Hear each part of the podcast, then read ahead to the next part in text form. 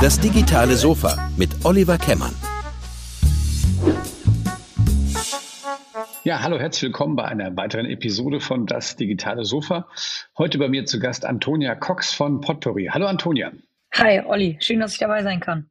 Ja, schön, dass wir es geschafft haben. Wir haben uns kennengelernt auf der South by Southwest in Austin im März und seitdem haben wir versucht, einen Termin zu finden. Jetzt hat es geklappt, ich freue mich sehr. Ähm, ja, hat eine gute Zeit da, oder? Auf jeden Fall. Also ich muss gestehen, ähm, ich war zum ersten Mal da und äh, hatte gar nicht so richtige Erwartungen, ehrlicherweise. Also was ist die South by Southwest überhaupt für, für eine Veranstaltung? Gefühlt jeden Tag 3000 verschiedene Events. Also klingt jetzt tatsächlich wie eine übertriebene Zahl. Ich glaube, so übertrieben ist die gar nicht, wenn man alle Side-Events irgendwie noch mit reinnimmt. Und ähm, also ich war einfach komplett überwältigt. Mega coole Zeit und coole Leute kennengelernt. Ja, das ist auch immer eigentlich so eine Zweck der Veranstaltung, ne? Erstmal da. ja, voll. Die man sonst nicht kennt. Und die hat auf jeden Fall, auf jeden Fall meine Vorfreude auf die, auf die OMR noch weiter nach oben geschraubt, als sie sowieso schon war. Ähm, da sind wir uns jetzt hier leider nicht über den Weg gelaufen, aber dafür hören wir uns jetzt. Das stimmt. Bei 70.000 Leuten war das auch schwierig, sich da aus Versehen zu treffen, glaube ich. Ja. ja, das stimmt. Ähm, Antonia, du bist äh, Unternehmerin. Du hast äh, mit deinem äh, Bruder zusammen ein Unternehmen gegründet. Das war mit auch ein Grund, warum du auf der OMA warst, weil ihr nämlich da auch äh, vom ähm, äh, sozusagen das gefundet bekommen habt, die Reise dahin. Erzähl doch mal ein bisschen, was hast du für ein Unternehmen, äh, was macht ihr genau und und wieso bist du mit nach, nach Austin gefahren? Genau, also der, der Potpourri ist, ähm, ist ein Produkt. Also ich finde es immer ganz witzig, weil wir haben halt Potpourri gegründet. Damals war es immer nur das Produkt, also ein Pflanzentopf, der äh, biologisch abbaubar ist ähm, und zwar besteht der aus Sonnenblumenkernschalen. Also du musst dir vorstellen, gerade in der in der grünen Branche, die dann eben leider gar nicht so grün ist, wie der wie der Name vermuten lassen würde, ähm, fallen Unmengen an Plastikmüll an. In, in Deutschland sind es jährlich circa 500 Millionen Pflanzentöpfe und in Europa sind es jährlich circa drei Milliarden. Und ähm, wir haben gesagt, das kann so nicht weitergehen. Die grüne Branche oder beziehungsweise die Pflanze als ja an sich schon grünes Produkt gehört einfach nicht in einen Plastiktopf. Und deswegen haben wir halt Potpourri gegründet. Und ähm, mittlerweile ist das Unternehmen aber doch irgendwie viel mehr als dieser Topf. Deswegen auch gerade so der Einstieg, so ja, irgendwie, was, was ist Potpourri eigentlich? Es war ein Topf. Mittlerweile ist es hoffentlich schon ein Stück weit eine Marke. Und ähm, wir visionieren auch da, uns weiterzuentwickeln und irgendwann mal eben die Marke im Nachhaltigkeitsbereich zu sein in der Pflanzenwelt. Ähm, ihr seid, ähm, seid Startup jetzt. Wann habt ihr gegründet? Vor zwei Jahren? Ja, genau. Wir haben gegründet ähm, am 4. Dezember 2019. Das Datum vergisst man ja dann doch nicht. Haben aber tatsächlich schon deutlich früher angefangen, das Produkt auch weiterzuentwickeln und, und überhaupt marktfähig zu machen, bevor wir dann die GmbH eben gegründet haben. Also eigentlich würde ich sagen, fängt unsere Reise Ende 2018, Anfang 2019 an. Du musst dir vorstellen, wir sind aufgewachsen in, in der Gärtnerei unserer Eltern also wenn ich von wir spreche, dann eben mein Bruder und ich, weil wir gemeinsam gegründet haben. Und aus der Familiengärtnerei hat sich aber dann eben auch über meinen Onkel und Opa damals auch schon ein Großhandelsunternehmen auch ergeben. Und innerhalb dieses Großhandelsunternehmen wurde das, das Produkt, einen, einen einpflanzbaren Topf, eingrabbaren Topf zu haben, eigentlich schon entwickelt, bevor es die GmbH dann letztendlich gab. Und ich hatte da am Anfang ehrlicherweise auch gar nicht so viel mit zu tun. Ich habe immer gesagt, ich mache alles, aber nichts mit Blumen. Und ähm, dann kam es aber doch irgendwie so, dass wir das auch eben marketingtechnisch und markentechnisch nochmal ganz anders aufbauen wollten, als es einige Konzepte in der grünen Branche an, also auch schon gemacht haben. Und ähm, genau, also ist alles noch relativ frisch, aber wir haben eben aus dem Familienunternehmen dann heraus gegründet, um einfach auch diesen Startup-Flair reinzubringen, um irgendwie eigene Wege zu gehen. Ich, ich hatte irgendwie Bock auch auf so ein, so ein Feld, wo man mal eine eigene Sichel in die Hand, geben, Hand nehmen muss und halt seinen eigenen Weg einfach laufen muss. Also wir haben anderen Steuerberater, wir haben andere Tools, mit denen wir arbeiten. Wir haben irgendwie eigene Regeln im Unternehmen und das war mir halt von Anfang an mega wichtig, um da auch so noch einfacher moderne Arbeitsweisen und so reinbringen zu können und noch ein bisschen mehr auch spinnen zu können. Ähm, ja, weil man vielleicht auch weniger zu verlieren hat, wenn man ganz neu anfängt. Seid ihr denn alleine Gesellschafter oder ist die Familie mit, mit beteiligt? Nee, die ist nicht drin. Also mein, mein Bruder und ich ähm, sind die Gesellschafter, beziehungsweise mittlerweile ist auch die, die Firma DS Impact mit dabei, also der, der das Investitionsunternehmen von Ralf Dümmel. Wir waren äh, bei Hülle der Löwen auch, auch verrückt, weil wir halt ja, wie gesagt, erst Ende 2019 gegründet haben und Anfang 2020 war dann schon der Drehtag, weil wir uns einfach schon beworben haben, bevor wir die GmbH überhaupt gegründet hatten. Und dann lief alles relativ schnell. Und genau, also deswegen drei Gesellschaften, aber die Familie, die, die steckt da nicht drin. Ähm, deswegen seid ihr auch nach Austin gekommen, ne? weil, weil Kollege Dümmel euch dann eingeladen hat, quasi als eins von seinen Startups. Ja, tatsächlich, ja, tatsächlich war das, äh, war das nicht direkt über Ralf, ähm, war ein kleiner Umweg noch dabei. Ähm, was ich auch tatsächlich ganz cool finde, ich habe von diesem Pitch, der, der damals stattgefunden hat, um quasi das Ticket nach Texas zu gewinnen, habe ich von Sanja erfahren. Sanja ist quasi ähm, ja, Head of Communication für DS und mittlerweile dann eben auch für die Social Chain. Und sie kannte mich eben über Ralf, also über Höhle der Löwen, hat mich angerufen und meinte, hey Toni, hier ist so ein Wettbewerb, QVC Next in Sustainability heißt der. Hast du nicht Lust, dich da zu bewerben? Ähm, Wäre doch mega cool. Ähm, vielleicht könnte es ja sogar schaffen. Also irgendwie habe ich da am Anfang selbst so gar nicht richtig dran, dran geglaubt.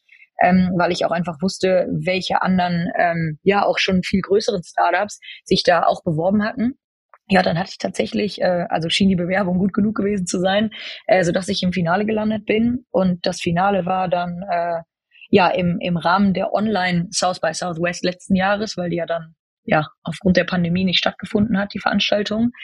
Und äh, da war es dann tatsächlich richtig, richtig cool, weil, wie gesagt, ich habe dann auch zum Beispiel Lena kennengelernt, Lena Jüngst von Air Up und habe halt gedacht, gegen, gegen solche Startups, die auch zum Beispiel in der Presse und so schon, schon viel größer sind und viel eher dastehen, hätten wir im, im Leben mit Potpourri keine Chance. Und äh, genau, daraufhin, also das durfte ich dann gewinnen, beziehungsweise nicht ich, sondern im Endeffekt ja Potpourri. Und äh, ja, dann hat's geklappt und ich durfte mit, mit Sanja und dann einem Teil von dem Team DS und einem Teil von dem Team von QVC nach Texas. Also mega dankbar nach wie vor. Ja, coole Geschichte, ne? Mit mit Sonnenblumenschalenresten. ja, ähm, voll. Also wenn man, wenn man mir damals erzählt hätte, dass, äh, dass man wegen einem biologisch abbaubaren Topf nach Texas fliegen darf, dann hätte ich es dir vermutlich nicht geglaubt. Jetzt seid ihr aber natürlich auch echt voll mit eurem, mit eurem Produkt irgendwie wirklich ja auch in dieser ganzen äh, deutschen Investorenszene einfach mal wirklich, sag ich mal, mit dem, mit dem Kickstart ne, reingegangen. Ähm, ich meine, Höhle der Löwen, das ist jetzt schon auch da kommt ja auch nicht jeder rein und so. Ähm, beschreibt mal ein bisschen so das Potenzial. Du hast eben gesagt, es gibt eine Milliarde äh, Pflanztöpfe in ganz Europa. Wie ist denn so eure Strategie? Seid ihr auf Wachstum ausgelegt? Wie viel, wie viel Sonnenblumenschalen gibt es denn überhaupt? Also wie, wie, schnell könnt ihr überhaupt wachsen? Was sind denn da auch so äh, eure Ideen und vor allen Dingen auch, ich meine, wenn Dümmel einsteigt, was sind denn auch Ralfs, ähm, Ralfs Ziele eigentlich dann mit so einem, mit so einem äh, Engagement? Ja, erstmal erstmal ganz kurz nicht nicht eine Milliarde, sondern tatsächlich sogar drei Milliarden. Ich weiß nicht, ob, ob ich es okay. vorhin falsch gesagt habe, aber das ist auf jeden Fall schon mal wichtig. Ja. Ähm, no, ne, alles gut. Noch die noch die dreifache Menge. Ähm, ja, Kickstart voll rein auf jeden Fall. Also ich muss gestehen, ich komme halt aus der aus der Kommunikationswelt. Also wie gesagt, ich habe ja eben schon mal gemeint, ich wollte immer irgendwie was machen, was nichts mit Blumen zu tun hat, einfach weil es eh schon immer so viel Thema der Familie war. Und mein Bruder ist aber die Pflanze durch und durch. Und deswegen habe ich halt von Anfang an gesagt, hey, ähm, lass uns mal Wert auf das Thema Marketing und Kommunikation legen. Und ich glaube, dass das in der grünen Branche noch sehr unterschätzt ist. Also wenn man sich mal Fachmagazine anschaut, dann steht da Customer Journey zum Teil in Anführungszeichen, weil es wie ein Fremdbegriff behandelt wird. Und das passiert ja in, in, in den meisten anderen Branchen irgendwie nicht mehr. Also es wird jetzt zumindest kein Fax mehr gesendet, aber so, so lange her ist die Zeit irgendwie auch nicht. Und ähm, ja, wir haben uns halt dann überlegt, wie, wie kommen wir schnell irgendwie an eine Bekanntheit, weil das Produkt auch super erklärungsbedürftig ist. Also ich sitze hier gerade auch tatsächlich mit dem Topf in der Hand ähm, und ärgere mich immer wieder darüber, dass der so stark aussieht wie ein Plastiktopf. Dann haben wir halt überlegt, wie, wie ist denn der, der schnellste Weg, um der Welt oder um erstmal Deutschland erklären zu können, dass der Topf zwar so aussieht, was halt mega wichtig ist, weil er genauso produziert ist wie der Plastiktopf und wir, wir können den nicht anders aussehen lassen, weil das, weil es einfach rein von der Produktion des Produktes, also der wird in so einem Spritzgussverfahren hergestellt, einfach nicht funktionieren würde. Also wie können wir der Welt, Deutschland, möglichst schnell erklären, dass der Topf sich zersetzt, obwohl er aussieht wie ein Plastiktopf? Es aber nicht ist, dann ist natürlich dafür Höhle der Löwen schon mal eine, ähm, eine total gute Idee. Auf der anderen Seite sollte man natürlich auch nicht zur Höhle der Löwen gehen, wenn man einfach nur irgendwie den, den Marketing-Gag erreichen will. Also da sollte schon auch eine ernsthafte Ambition dahinter stecken, sich helfen zu lassen. Und das war natürlich dann auch der, der weitere Plan. Also wir haben vor allem an Ralf oder ehrlicherweise auch an Judith geglaubt. Ähm, wir haben mit, also Judith hat uns im Endeffekt kein Angebot gemacht. Ich sehe halt die Stärken von Judith darin, eine, eine liebevolle oder mit viel Liebe eine Marke aufzubauen. Und Ralf hat natürlich den, den Handelspart sehr, sehr stark in sich. Deswegen war unser Ziel mit Ralf oder ist unser Ziel mit Ralf nach wie vor, den Topf möglichst schnell in alle europäischen Länder zu bringen. Und auch da wir sprechen immer über den Topf, im Endeffekt geht's aber dann immer noch um die Pflanze. Also eigentlich muss ich nicht sagen, den Topf in alle europäischen Länder zu bringen, sondern Pflanzen in unserem Topf in die Länder zu bringen. Und ähm, genau, also wir haben jetzt ungefähr acht Millionen Töpfe verkauft in den in den letzten, also seit seit Start. Und äh, wenn ich die 500 Millionen oder drei Milliarden in Deutschland beziehungsweise Europa nenne, dann ist es irgendwie immer noch ein Tropfen aus, auf dem heißen Stein. Wachstum ist auf jeden Fall eine Thematik, ähm, muss aber gestehen, dass wir jetzt gerade nach so einem boah, sehr schnellen Höhle der Löwen-Jahr auch tatsächlich einmal kurz durchatmen müssen und uns halt auch so ein bisschen finden müssen. Also gerade liegt der Fokus sehr, sehr stark auf dem Finden von Verantwortungen, dem Schaffen von Prozesse, die überhaupt ermöglichen zu wachsen. Also ist ja cool, wenn in unserem Webshop auf einmal, äh, keine Ahnung, fünffache Mengen bestellt werden oder von mir aus hundertfache Mengen, weil wir übertrieben wachsen ähm, dann ist alles wunderbar. Aber wenn die Prozesse im Hintergrund das gar nicht erlauben, dann, äh, dann fällt man schneller wieder, als man, als man irgendwie hochgeklettert ist. Und das wollen wir mit sehr, sehr viel Bewusstsein vermeiden. Deswegen ist 2022 so ein bisschen das Jahr der Stabilisation und nächstes Jahr wird es dann weitergehen. Jetzt habe ich ganz schön weit ausgeholt, ne? Tut mir leid. Naja, das ist ja schön, ein Podcast, da hat man ja Zeit, um sowas zu machen. äh, und äh, ich finde das ja total spannend, weil ich denke, die, äh, das ist natürlich schon oft ja auch wirklich der Killer für junge Unternehmen, dass es dann auf einmal zu schnelles Wachstum ist und man dann gar nicht nachkommt. Du sagst jetzt 8 Millionen Töpfe, das ist ja auch schon eine Menge Holz, äh, eine Menge Sonnenblumenschalen. Töpfe. Ja, ja, genau. ähm, Stimmt. Deswegen ist ja die, auch nur die Frage Prozesse im Unternehmen, Ressourcen. Habt ihr, ist das momentan ein Thema von euch? Also um, habt ihr auch Lieferketten-Schwierigkeiten? Lieferketten-Schwierigkeiten glücklicherweise gerade noch nicht, ähm, wo, wo wir natürlich auch sehr, sehr dankbar drum sind. Wir haben den, wir haben den Topf an, an sich. Also Alex und ich sind nicht die, die, die Daniel Düsentriebs der, der Biochemie und wüssten selbst, welche Dinge wir, sage ich mal, miteinander verbinden müssten oder wie wir Sonnenblumenschalen oder Sonnenblumenkernschalen bearbeiten müssten, um diesen Topf zu erreichen, sondern arbeiten da sehr eng mit ja, unserem Innovationspartner zusammen. Und der Innovationspartner kennt sich wiederum total gut mit diesen ganzen biochemischen Thematiken aus, mit, mit den Rezepturen des Topfes, aber weniger gut in der grünen Branche. Und deswegen ist es halt total wichtig, dass wir unsere beiden Ideen, die wir haben, halt miteinander verknüpfen, weil wir können sozusagen vorgeben, so muss sich der Topf entwickeln, weil wir den Gartenbau so gut kennen. Und ähm, auf der anderen Seite kann der Innovationspartner aber dann wiederum äh, ja, mit, mit, mit seinen Kompetenzen diese, diese Rezepturen bauen. Also wir haben jetzt gerade wieder einen Test beendet mit über, mit über 30 verschiedenen Rezepturen, weil wir über die Dauer des Zersetzungsprozesses ähm, ja eben irgendwie Herrscher sein können, aber auf der anderen Seite auch Herrscher sein müssen. Und warum erzähle ich das überhaupt alles mit dem Innovationspartner? Der war Gott sei Dank mutig genug, schon viele Sonnenblumenkernschalen ähm, beziehungsweise Rohstoffmaterialien, die wir eben brauchen, auf Lager zu legen. Und deswegen haben wir da jetzt gerade noch keine Probleme. Ich hoffe, dass es auch noch lange so bleibt. Aber ähm, klar, Lieferkettenengpässe werden uns früher oder später sicherlich auch treffen.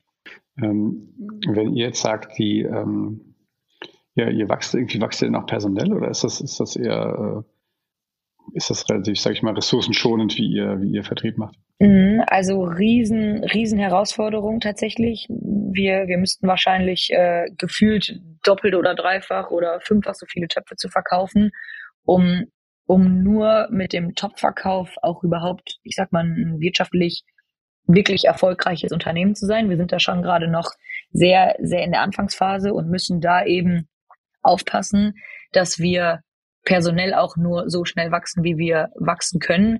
Einfach weil wir jetzt gerade noch nicht in, auch wenn Ralf drin ist, noch nicht in dem Bereich Wagniskapital ähm, so, so richtig mutig sind. Vielleicht kommt es irgendwann noch bald. Aber im Endeffekt ist unser Team noch relativ klein. Also wir sind ungefähr zu acht. Ähm, sind auch nicht alles Vollzeitleute, sondern zum Teil auch Werkstudenten oder zum Beispiel Praktikanten oder, oder Praktikantinnen, die dann zum Beispiel ihre Bachelorarbeit hier schreiben.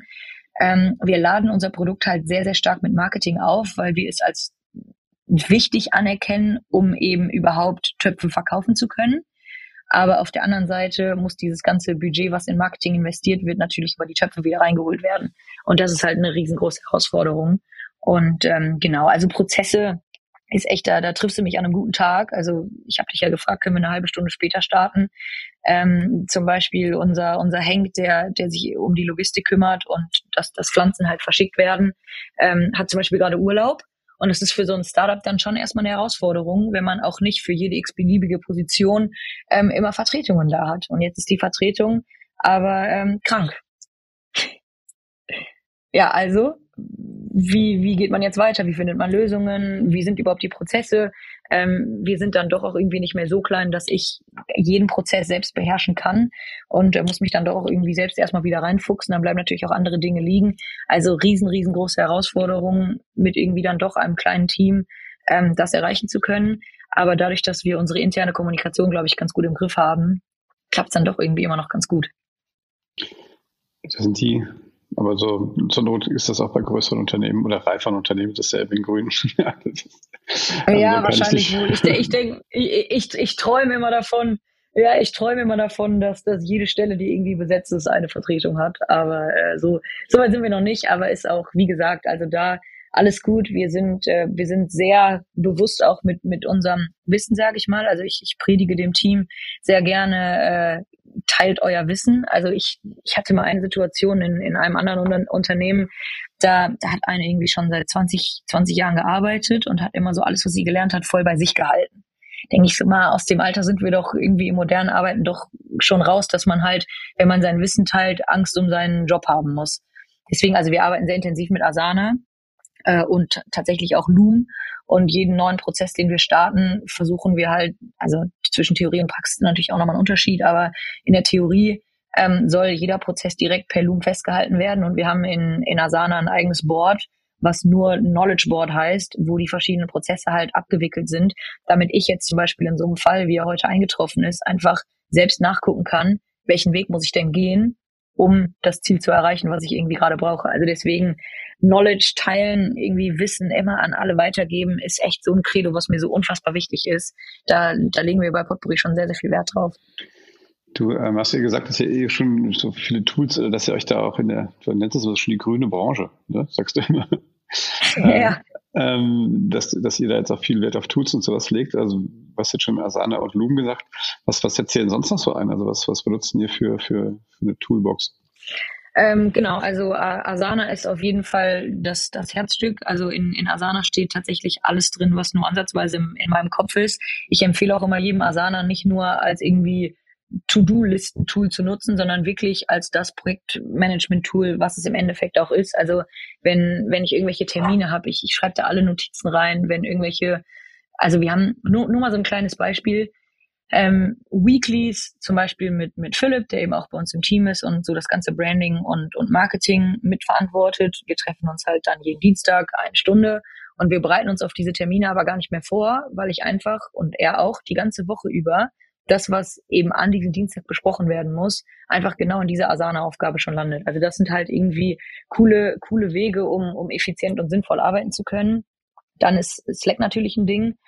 Ähm, wobei wir ehrlicherweise versuchen, Slack relativ klein zu halten, weil worüber slackt man ja meistens über irgendwelche Aufgaben, die stehen wiederum in Asana und deswegen tendiere ich dann eher dazu, ähm, ja schon fast das Team dazu zu zwingen, das dann auch direkt an der Aufgabe in Asana zu lösen. Aber ähm, ja, Slack ist dann doch manchmal so ein bisschen die Lösung für, für Dringliches, würde ich mal sagen, also so für, fürs Hier und Jetzt. Ansonsten Nextcloud ist, ähm, also ist ein boah, ich weiß gar nicht, wie man das in, in, in deren Sprache, wahrscheinlich würden die mich jetzt, äh, würden die mir sagen, dass ich es falsch erkläre, aber gehört zu, zu Viacom und das ist im Endeffekt eigentlich wie, wie die Google Suite, also da ist einfach unser, liegen einfach unsere ganzen Daten ab, unsere Bilddatenbank und so weiter und so fort. Ähm, was nutzen wir noch? Das sind eigentlich, ach so, ja, Accentral. Accentral ist unser, ja, unser ERP-System. Also wir, wir lassen unseren, unseren Online-Shop Haha, der, der über Shopify natürlich läuft. Jetzt sind wir wieder bei, bei weiterem, bei weiterer Toolbox. Ähm, also lassen, lassen die Shopify-Aufträge dann zum Beispiel in Central reinlaufen Und in Ink Central wird dann sowohl der, der D2C-Bereich, sprich Pflanzen, die über den Online-Shop verkauft werden, als auch Töpfe, die B2B an halt Gartenbau verkauft wird. Da läuft eigentlich alles drüber. Das ist äh, schon, schon sehr, sehr wertvoll. Aber ich bin auch sehr tool-fanatisch, muss man dazu sagen. Also ohne Tools wird hier gar nichts funktionieren. Merkt ihr schon. Ich würde sagen, schreiben die mal in die Show Notes rein. Und das heißt, wenn jemand äh, da mal ja, genau. ein Tool-Update will, dann soll er sich einfach bei dir melden. ja, genau, können wir machen. Ich bin auch ein bisschen hin und her gesprungen, sorry dafür. Aber ja, also Asana ist, ist einfach am, am, am coolsten mit Abstand. Ja. Ja, cool. Ähm, was, was sagt dann so der Rest eurer Familie, wenn die so da drauf gucken? Schütteln den Kopf und sagen die junge Leute oder was? Wie gehen die damit um? Dann gucken die sich ein paar Sachen schon mal ab. Nee, glücklicherweise äh, denken die überhaupt nicht, die, die jungen Leute. Es ist echt sehr, sehr, also sehr, sehr besonders so eng in der Familie zusammenzuarbeiten. Wie gesagt, mit dem, mit dem Bruder gegründet, dann ist er natürlich nicht nur mein Bruder, sondern auf einmal auch mein, mein Geschäftspartner.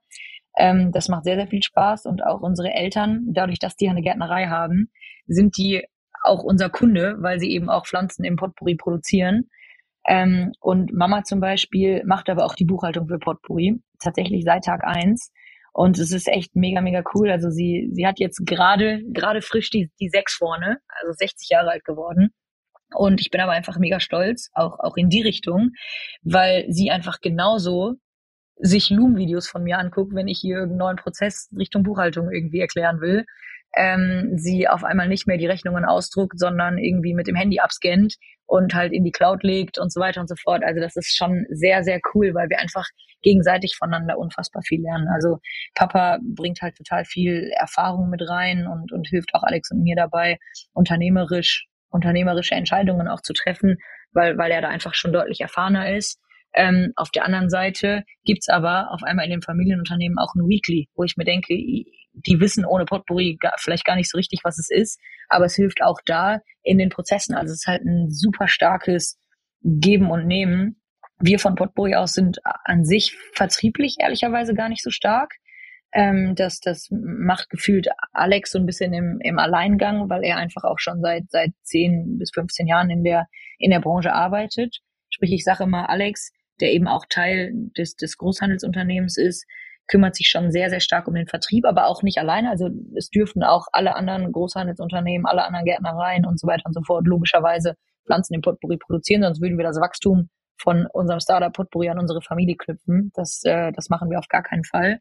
Und wir sind aber wiederum ähm, ja auf, auf Kommunikationsebene und Marketingebene deutlich stärker als zum Beispiel dann eben die Gärtnerei oder das Großhandelsunternehmen. Und da lernen wir einfach sehr, sehr stark voneinander und lassen uns auch gegenseitig wirklich darauf ein. Also eigentlich ist da, ist das sehr, sehr smooth.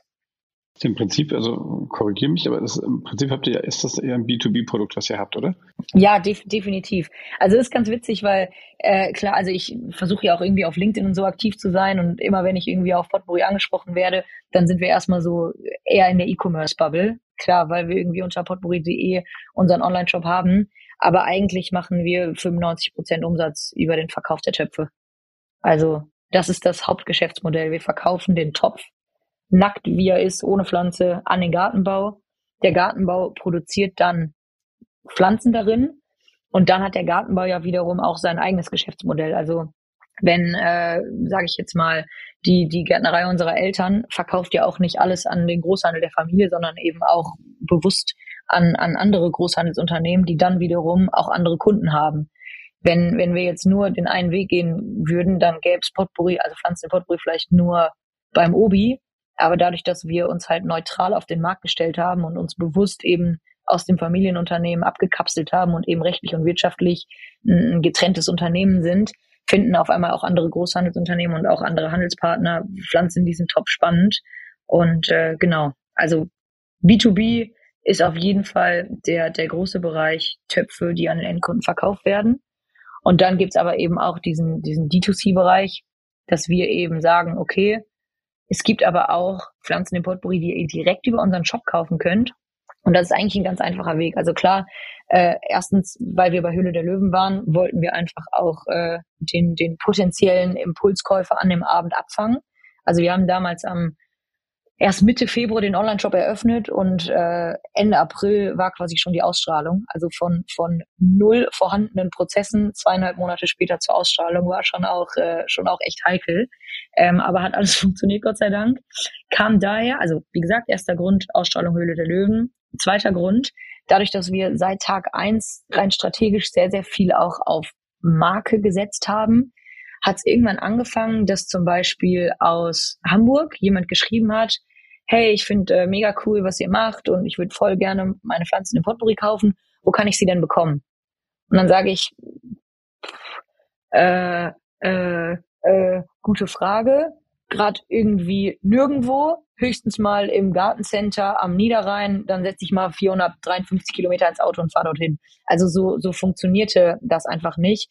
Und deswegen ist der Online-Shop, auch wenn es äh, tatsächlich mit Pflanzen, die ja einfach doch irgendwie lebendes Produkt und ultrafrische Produkt sind, ist es alles andere als einfach einen, Online-Shop zu führen. Aber trotzdem war es der einfachste Weg, dauerhaft und flächendeckend in Deutschland verfügbar zu sein. Halt einfacher als in jedem Obi, in jedem Hagebau, in jedem Kaufland, in jedem Edeka, in jedem Rewe und so weiter und so fort verfügbar zu sein. Ja, das ist das gerade auch schon angesprochen. Die, ähm, die Kommunikation ist natürlich dann das ist 95 Prozent Umsatz mit, mit dem Handel. Ähm, die gucken natürlich wahrscheinlich auf, auf den Preis und sowas. Wie, wie ist denn da die, also wahrscheinlich im ersten Schritt äh, unter dem Wettbewerb zu den Plastikprodukten dann, ähm, wie stellst du dann Umdenken mittlerweile fest, also dass auch sozusagen dann der, der B2B-Markt sozusagen auch umwelt- oder nachhaltiger wird? Also müssen die das werden oder ist das, sind das wirklich nur noch die, die selber zeigen? Mm, gute, gute Frage, weil ähm, also ich, ich wünschte, ich könnte die einfach easy beantworten und sagen, ja, in fünf Jahren wird es sowieso so oder so sein. Also wir, wir spekulieren natürlich auch nach wie vor weiter drauf, ähm, dass sich der Markt eben auch noch mehr Richtung Nachhaltigkeit entwickelt. Ich glaube tatsächlich einfach sehr, sehr fest an den Konsumenten und die Konsumentin der Zukunft. Also ich, ich glaube daran, dass es einen Markt für Nachhaltigkeit in allen verschiedenen Branchen geben wird. Ähm, unser Topf ist halt leider gerade noch deutlich teurer als der Plastiktopf, einfach weil wir ein junges Unternehmen sind. Wir können noch keine Skaleneffekte nutzen. Plastik wurde ja über, über die letzten Jahrzehnte einfach so stark weiterentwickelt, dass, dass es einfach so einfach ist, Plastik zu produzieren. Da, da kommen wir halt mit, mit unserer dreijährigen Unternehmensgeschichte irgendwie gerade noch nicht hinterher. Ähm, das also die Herausforderung ist tatsächlich, dass wir ja eigentlich mit dem Topf immer nur über dieses Nebenprodukt sprechen. Also die, die Pflanze bleibt ja die Pflanze. Es gibt ja dann einen Lavendel, also nehme ich jetzt einfach mal als Beispiel, in, in unserem nachhaltigen Potpourri und es gibt den Lavendel im, im Plastiktopf. Dann geht's aber ja eigentlich nur um den, um den Lavendel. Der Endkunde oder die Endkunde, die möchte ja gar keinen Topf haben. Wenn, wenn wir ohne Topf ausliefern könnten, dann würden die den Lavendel auch ohne Topf nehmen. So, deswegen ist es halt etwas herausfordernder, da ja davon auszugehen, dass doch irgendwie mehr Geld für diese Pflanzen in, in diesem Topf ausgegeben werden. Auf der anderen Seite geht es natürlich auch darum, dass, weil eben der Konsument und die Konsumentin das in Zukunft fordern werden und ja auch jetzt schon fordern, macht es natürlich auch Spaß für zum Beispiel ein Obi, die Nachhaltigkeitsflagge nach oben zu halten und zu sagen, hey, pass mal auf, wer bei Obi Pflanzen kauft, der hat zumindestens, also wir bei Obi verkaufen, ich sage jetzt einmal fünf Prozent 10 Prozent, 15 Prozent, 20 Prozent ähm, Pflanzen in nachhaltigen Töpfen. In Zukunft, also ich, ich hoffe zum Beispiel auf eine Plastiksteuer auch in dem Bereich, weil um, umso teurer der Plastiktopf in dem Moment dann natürlich wird, umso einfacher wird es natürlich auch für die Partner zu sagen, hey, okay, wir, wir werden noch mutiger und gehen auch da auf das Thema Nachhaltigkeit, setzen uns ein, halten unsere grüne Flagge nach oben und, äh, und wollen eben auch da wirklich was bewirken. Spannend, ne? Es wird wahrscheinlich auch äh, also ich hoffe zumindest mal, dass der Druck dann einfach auch über, über ne, die grundsätzlichen gesellschaftlichen äh, Entwicklungen, aber auch wahrscheinlich in dem Moment, dass man einfach Kunststoff und sowas einfach auch teurer macht, sodass sie halt tatsächlich auch in der Relation dann nicht mehr, ne, aber euer Produkt ist wahrscheinlich nicht zu teuer, sondern alle anderen sind halt einfach zu günstig, zu weil die Umweltschäden und die, die langfristigen Sachen, ja, das ist wirklich so, glaube ich, wirklich so, ne, die langfristigen Schäden, die dadurch verursacht werden, einfach nicht angepreist sind. Ne? Und, ja. ähm, nee, aber man, man merkt schon, also ähm, gerade gerade Obi, da, da, da macht es schon echt, also ich macht mir auch Spaß, die dann äh, jetzt hier in, in so einem Podcast, also keine Sorge, ich werde da nicht für bezahlt, aber die da irgendwie auch hervorzuheben, einfach weil die seit Tag eins daran glauben und, und nicht irgendwie nur, also die, die tragen auch ihr eigenes Risiko mit, die, die, die kommunizieren auch auf, auf ganz anderen Ebenen irgendwie wie mit uns. Da wird, da wird gar nicht nur über, über die Pflanzen an sich gesprochen, natürlich auch, ist auch, ist auch wichtig, ne, Pflanzenqualität und so weiter und so fort. Aber irgendwie lassen die sich dann auch mal auf, auf Drew Fix Termine ein, wo es wirklich nur um Kommunikation geht. Weil das ist auch da unser größte, unsere größte Herausforderung. Du, du stellst dir vor, du gehst irgendwie in ein Gartencenter oder in, in halt ein, an einen Ort, wo du Pflanzen kaufen würdest und dann steht da der Lavendel im Plastiktopf. Der kostet, keine Ahnung, drei Euro oder 2,99 Euro. Und dann steht da ein, ein Lavendel im Potpourri neben und der kostet irgendwie 50 Cent bis 1 Euro mehr. Dann siehst du ja, wenn, wenn du da jetzt stehst, Olli, als jemand, der, der noch nie vom Potpourri gehört hat, dann denkst du dir, cool, ich nehme den günstigen, die sehen ja sowieso beide gleich aus. Du siehst den Topfgefühl dann in erster Linie noch nicht mal. Das heißt, irgendwie Point-of-Sale-Marketing ist halt so eine riesige Herausforderung. Aber wenn wir auch diesen ganzen, also wenn wir auch das alles, stell dir vor, wir, wir würden 350 Gartencenter-Tische bestücken wollen das alles über den Topf wieder rein zu verdienen, ist einfach eine riesengroße Herausforderung. Und deswegen, deswegen brauchen wir auch mutige und starke Partner, die sagen, komm, wir, wir investieren jetzt mal mit da rein und, und sind auch mal bereit, die Plakate zu bezahlen, die, ähm, die Aufsteller zu bezahlen und so weiter und so fort, weil die dann auch automatisch gefühlt immer teurer sind, weil die dann immer noch wasserabweisend sein müssen. Du kannst ja nicht ein normales Plakat hinhängen, weil es dann irgendwie gefühlt mitgegossen wird und so weiter und so fort. Also das ist schon alles einfach, ja, sehr, sehr spannend ich möchte da nicht drüber rumjammern. Jede, jede Branche hat, hat eigene Herausforderungen. Aber ähm, ja, das sind einfach Dinge, mit denen wir uns beschäftigen. Und die im Endeffekt ja auch super viel Spaß machen, wenn man, wenn man da auch Fortschritte macht und sieht. Und die machen wir ja auch. Das ist cool. Ja, ich würde sagen, wir könnten jetzt noch stundenlang weiterreden. Zeit ist nur leider schon rum. Ähm, vielen, vielen Dank, lieber Antonia, dass du dir die Zeit genommen hast einfach mal so ein bisschen hinter die Kulissen von eurem ähm, schönen, nachhaltigen Startup blicken zu können. Also ich bin sehr, sehr begeistert, wie professionell ihr das macht und äh, tatsächlich, äh, was Tools angeht, da bist du ganz weit vorne. Ähm, ich äh, werde gerne mal demnächst auch mal wirklich gucken, was ich denn meine Pflanzen jetzt gerade kaufe und zur Not dann mal einen schönen nachhaltigen Topf von Potpourri einfordern. Na, nee, nicht, nicht zur Not. Auf jeden Fall. genau. Ja, cool. Nee, freut mich. Ja, ja vielen Dank, gerne. dass du da warst und ähm, schöne Grüße an Niederrhein. Und ich hoffe, dass wir uns dann auf der nächsten, nächsten Konferenz dann wiedersehen. Ja, bestimmt. Auf der K5 in Berlin vielleicht. Okay, alles klar. Danke dir, Olli. Ja, das war das digitale Sofa mit Antonia Cox von Potpourri. Ähm, Wenn es euch gefallen hat, dann gebt uns einen Daumen hoch oder fünf Sterne bei Apple Podcast. Ähm, ja, ansonsten findet ihr uns auch auf ähm, Instagram und auch einen eigenen Blog unter camweb.de slash Sofa. Da könnt ihr alles nochmal nachlesen. Da sind auch alle Tooltips dann von Antonia auch in den Show Notes vermerkt. So könnt ihr euch ein bisschen auch vielleicht noch eigene Anregungen holen. In diesem Sinne da draußen bleibt gesund. Bis zum nächsten Mal. Bye bye.